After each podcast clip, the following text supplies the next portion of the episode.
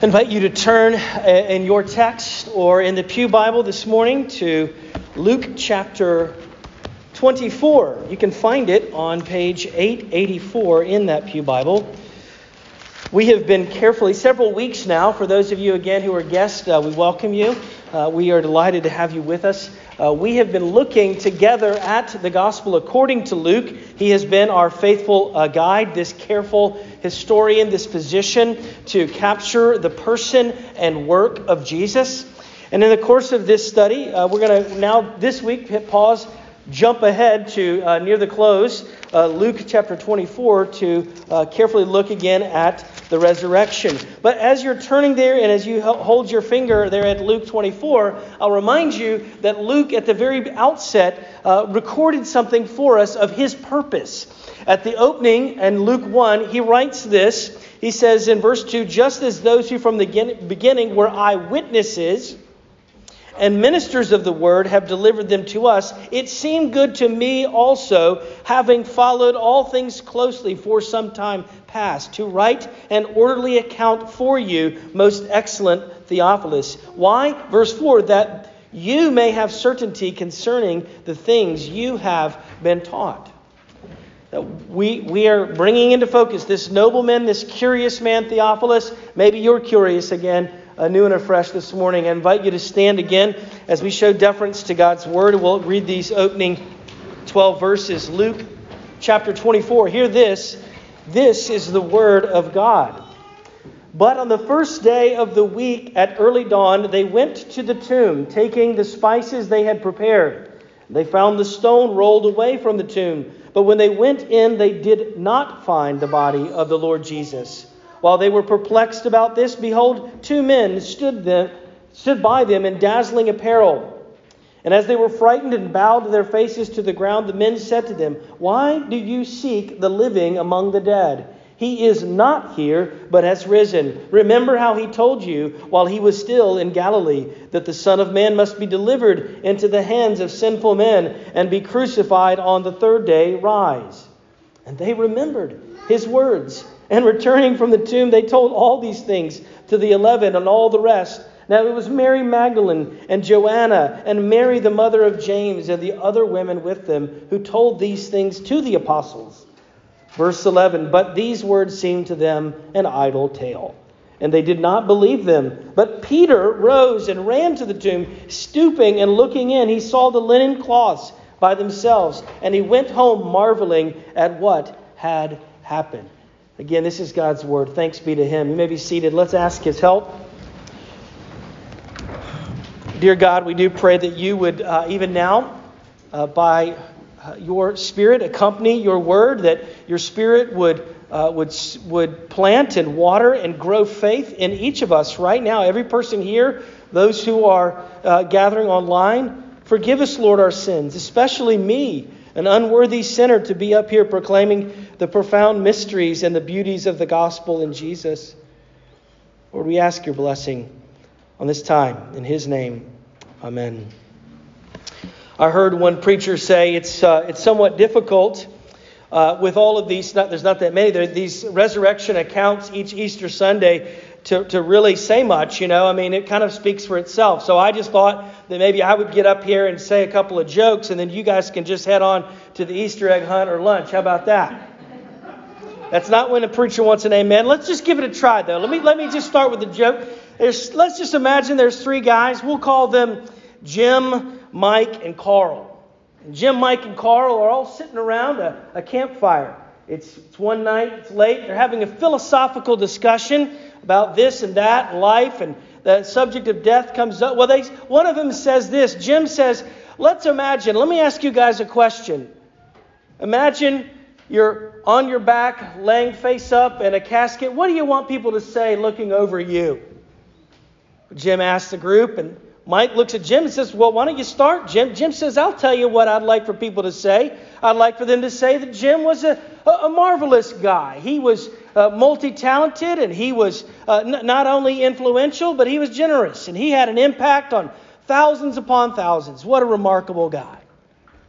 Jim says to Mike, Mike, what about you? What would you want people to say? And Mike says, Jim, I'm not that ambitious. I just hope that they would say he was a, he was a loving dad and he was a good husband. Well, they turned and looked at Carl and said, Carl, what would you want people to say? And Carl says, honestly, guys, if someone's looking over me uh, in a casket, I hope they'll say, oh, look, he just moved. I know that was kind of a dad joke and a preacher joke all together. Death comes, though, to all of us. We're all impacted by death, and we all will likely face death. This year in particular, we thought more about it, frankly. I've seen more people anxious and, and reflecting on, on death because of this pandemic. It's real. People's minds at various ages even have been focused in a natural way on death. It is natural for us at times to be fearful and anxious about death. That is natural. But what I'll tell you this morning is supernatural is when you encounter people who have hope even in the face of real death.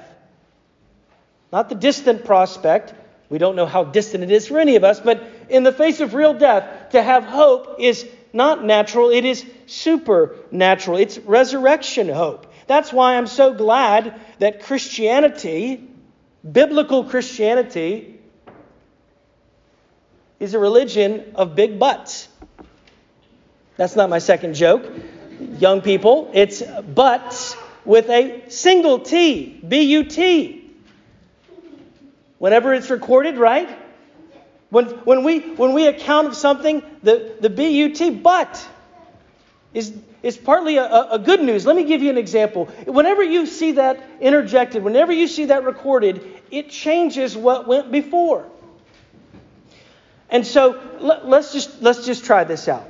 All right, let's just say you were to journal your day and you said, This morning I got up and I put on my Patriots jersey, but my mom or my wife said, It's Easter, you're not wearing that. I can see that worked out for some of you guys, okay? That's how it works. That's how the butt works. What does Luke 1 say? Verse 1 of our chapter, Luke 24. What's verse 1 say? But, but on the first day of the week at early dawn. What comes before that that is undone? Well, it's, it's Jesus' death. It's recorded right there in the previous chapter that he is crucified, that he is carried away with many witnesses into a tomb. Some of those witnesses were these women recorded here, and it was Sabbath. So they they had to go they had they had to go home and then and then wait until they could uh, go back and tend to his body on the first day of the week. Two questions, just briefly to guide our reflection this morning. You know me, I'm Captain Obvious, so here they are. Why are they at the tomb? Question.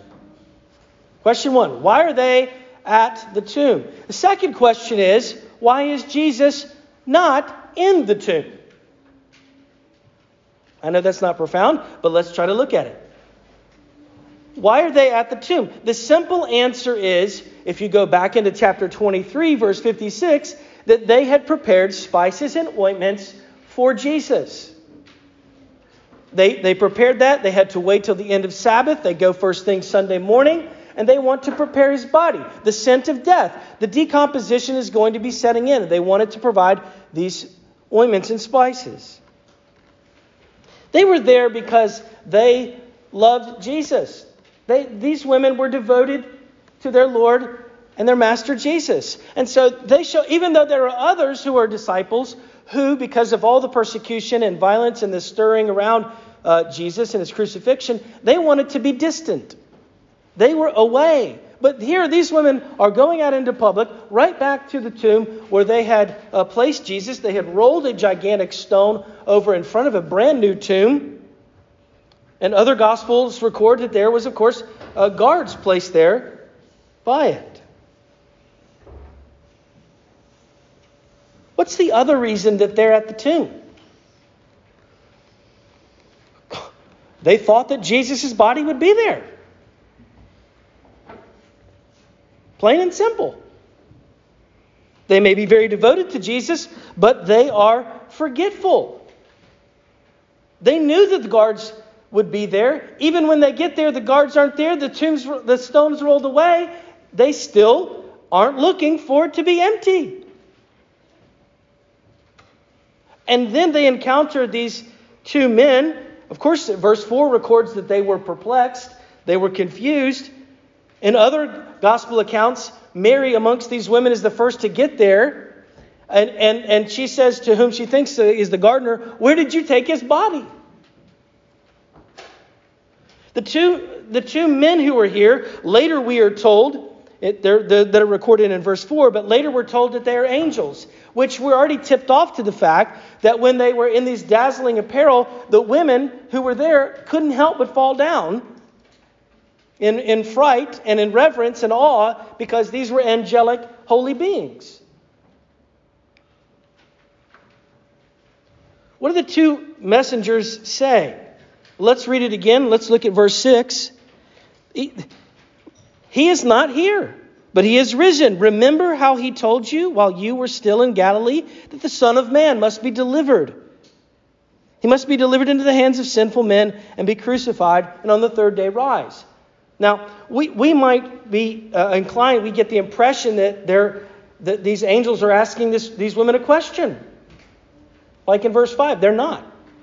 Because if you look at the, the, the if you look at the original language, uh, the tense is not it's not interrogative. It's imperative. It's not asking a question. It's giving a command. You need to remember. You must remember that he said this would happen.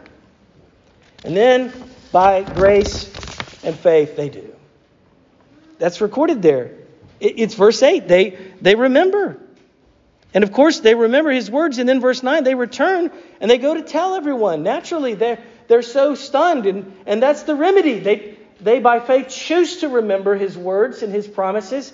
And it is the remedy to their perplexity. They naturally go and tell uh, others when they reach the apostles. They, of all people, surprise us because they're still in verse 11 there in unbelief. They say it, it, it seemed to them an idle tale. Another way to translate that in the original is you just got a bunch of crazy talk. This is just this is this is crazy talk. They thought perhaps they dismissed they dismissed this this news, this good news, what would have been good news, as just some emotionally, you know, uh, flying off the handle women. Perhaps they perhaps another reason is that they themselves are already, uh, you know, mourning and in a state of feeling though Jesus had let them down. But for whatever it is, at this particular moment, they're stuck in unbelief. But it does raise really another question for us. Why then, why, why does Luke record this? Why does he, he's the one that gets to uh, recapture the narrative to try to point Theophilus and us to faith in Christ? Why would he do it this way? Why wouldn't he leave some of these details out? One of the ones that he should have left out was the fact that it was a woman's testimony. Sadly, tragically enough, in the ancient world, a woman's testi- a testimony was largely inadmissible in court. And we know, because of people like Celsus, an early uh, Roman uh, pagan op- opponent to Christianity, he rejected the faith because he said he believed that the resurrection was largely based upon, quote, hysterical women. And, and then, why would Luke include that these, these disciples of all people are sitting there doubting? Temporarily as it may be, but it doesn't look very favorable. I mean, if you're going to make up a story, why would you, why would you jeopardize its credibility by having women as the star witness, and then you would have, why wouldn't you put these disciples into a, a little bit better light? Except that the only plausible explanation is this is how it happened. This is true. This is the actual account, the way it is. Here's my second question Why is Jesus not at the tomb? Perhaps he's not dead. Maybe they were confused, but it, was attested to by so many. And the Jews, the Jewish leaders, they, they very much wanted it. And as a result, the Romans very much wanted to secure it.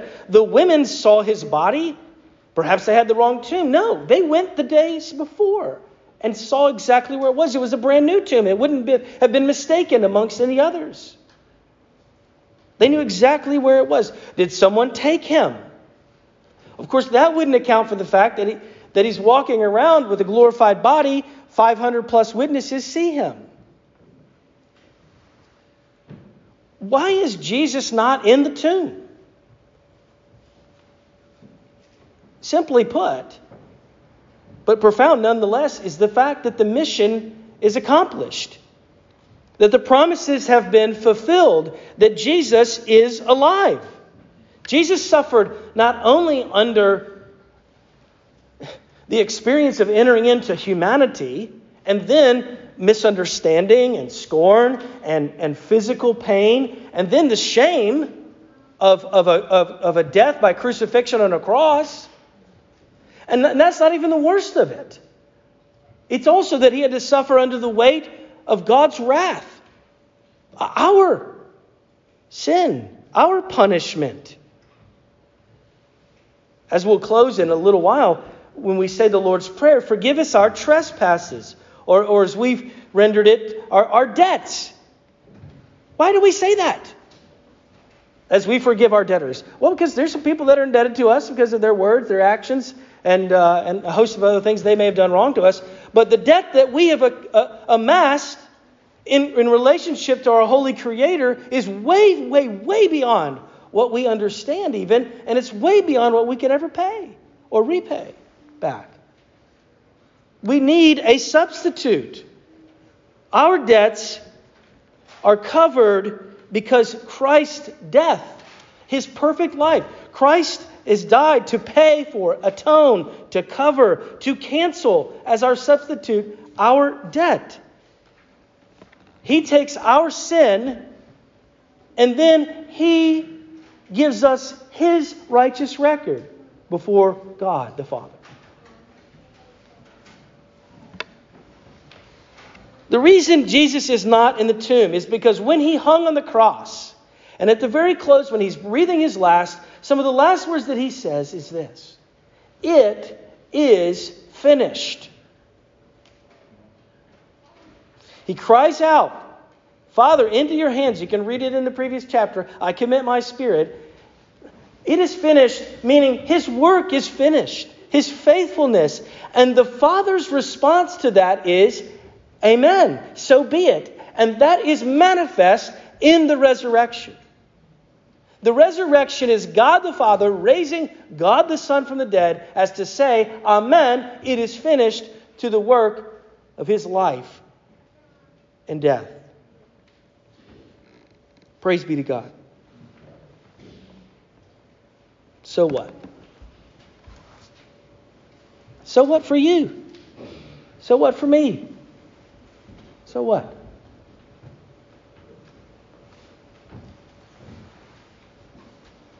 At the very least, I think it might be fitting for us to go back to one of the questions, the only question the angels ask, if you look again at verse 5.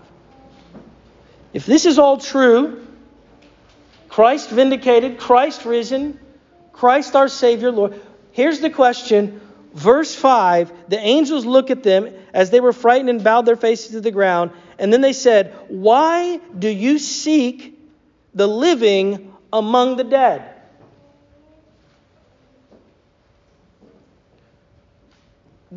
You can't find a living Savior. You can't find anyone living. This is a graveyard. What are you doing here? You are looking for life. You're looking for love in all the wrong places. True? There's a reason that story kind of rings true sometimes. They're looking for life in a graveyard. And the great British preacher some 110 years ago, probably now, Charles Spurgeon in London preached on this very line, that very question. And he wrote this, bear with me, it's a little bit of a long quote. The mistake that they made was they were seeking for the living Savior where he could not have been found. We have, us, all of us, made the same mistake. Some of us are making it now. We are seeking good things in the midst of evil, hoping to find satisfaction where it will never yet be discovered, and good things in the midst of evil, hoping to find, uh, and it will never be found, seeking, but seeking in the wrong place, seeking for the living among the dead. Jesus is the perfect and only living hope. Jesus is our righteousness. Jesus is the lover of our souls. Jesus is love. He is the Prince of Peace. He is our acceptance. He is the bread of life, eternal life. Why are you trying? Why, why are we in, in our, in our foolishness, in our flesh? Why are we uh, searching amongst temporal, fading, even dead things ultimately? What are we trying to find? Striving amidst your work and your career, chasing after romance or experiences, material goods, the praises, the applause of people. Or perhaps it's, it's even striving to, to do good, to do right, to, to amass enough religious experiences that you'll have some type of spiritual extra credit. Or maybe in your insecurities, and how do every one of you have them? Me included. Or maybe in your, your fear or your exhaustion, you, you've just given up some measure of hope and you're content to just escape through experiences or substances or distractions or, or entertainment. Back to Spurgeon, he says, Our union with Christ is not subject to degrees. We are always in Him, accepted in the beloved. Happy is the man who builds on that solid rock and not upon the treacherous quicksands of his own personal emotions. If you endeavor to draw comfort from your fickle, changeable feelings, you seek for the living among the dead. You are looking for joy where it can never be found. You will gather the thorn, but not the rose. You will endure the labor, but not receive the reward. You will suffer the burning fire, but not be enlivened by its cheerful, cheerful warmth. Why? Why? Why are you seeking the living among the dead?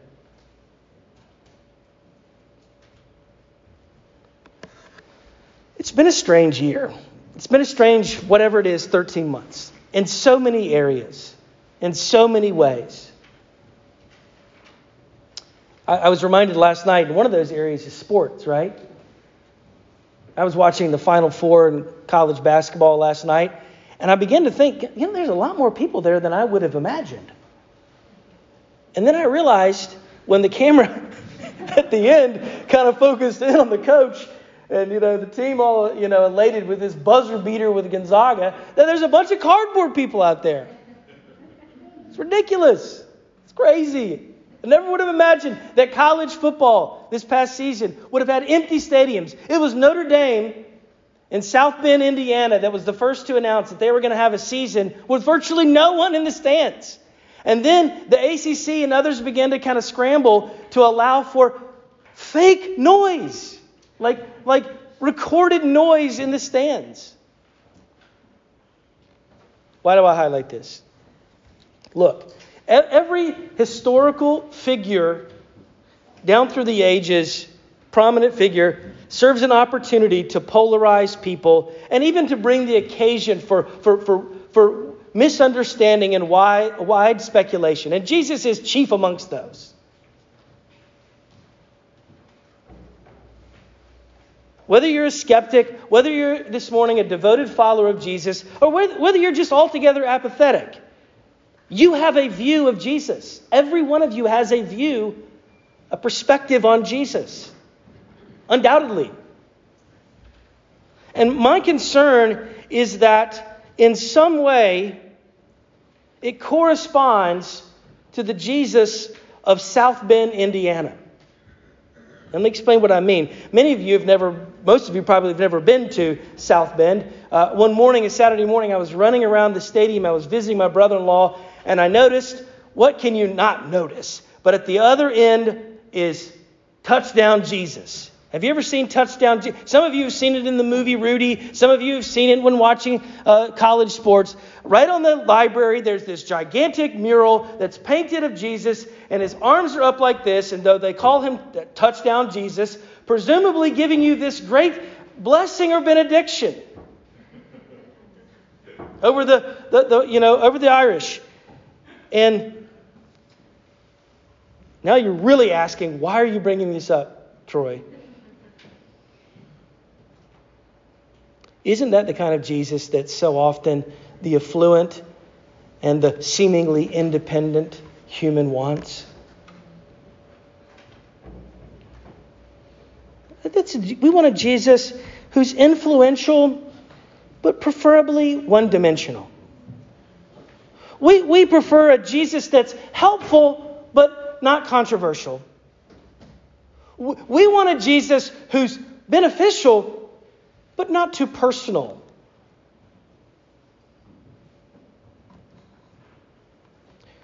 What about you? Is Jesus this morning one dimensional?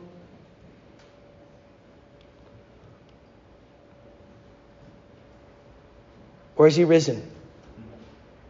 Esteemed, exalted in your heart and your mind. It's a, it's, a, it's a game changer. I mean, he either did or he didn't.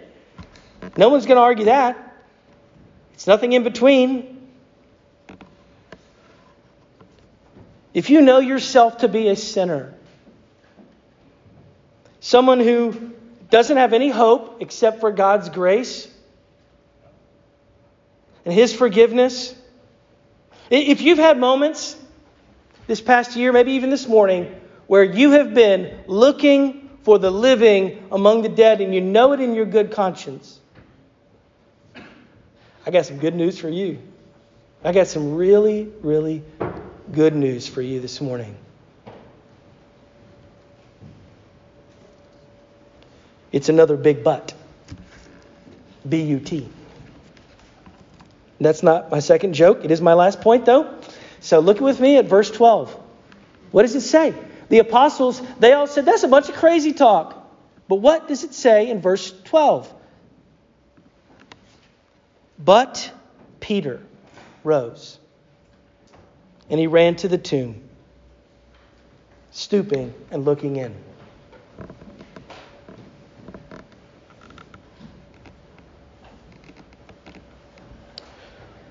Why did Peter run? Why did he not just sit there in, in unbelief like the rest of them? Luke records that he got up and he ran. Why? We don't exactly know precisely. But we can piece together that Peter's not feeling all that great. Peter is, is perplexed himself. Peter is looking and thinking to himself, I've just lost this dearest of friends. I, I didn't, I didn't envision it. I, I didn't want it to end this way. And, and then to make matters worse, the last memory that I have of my friend, my Lord, my Savior, is that I betrayed him.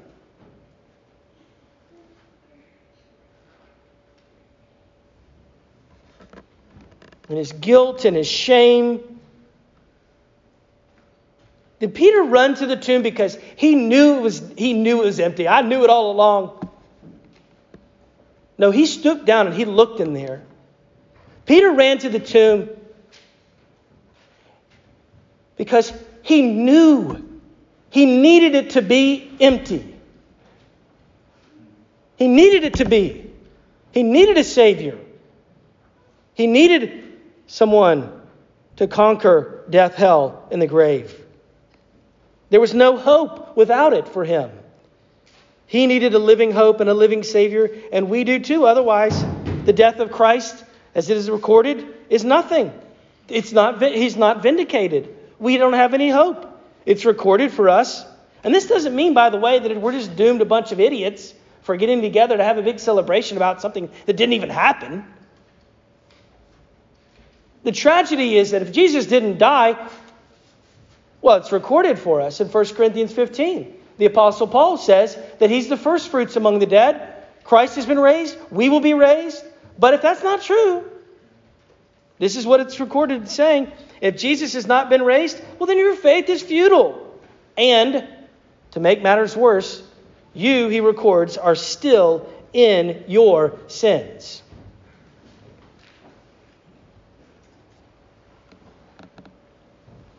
But we don't have that. We have a living Savior. We are not still in our sins. We, have, we are hidden in Christ if we come to Him. We have union with Christ. Come to Jesus this morning, the real living Savior. Repent of looking for, for life among the dead. Come to the living hope, the living Savior by faith. Father, we only know in part the precious freedom and benefits, even now in the face of our failures, because of the glorious triumph of Christ and his resurrection. We know that right now we only see in a mirror dimly, but we look forward to the day of Christ's return when we shall see him face to face, when our union with him will mean all the more.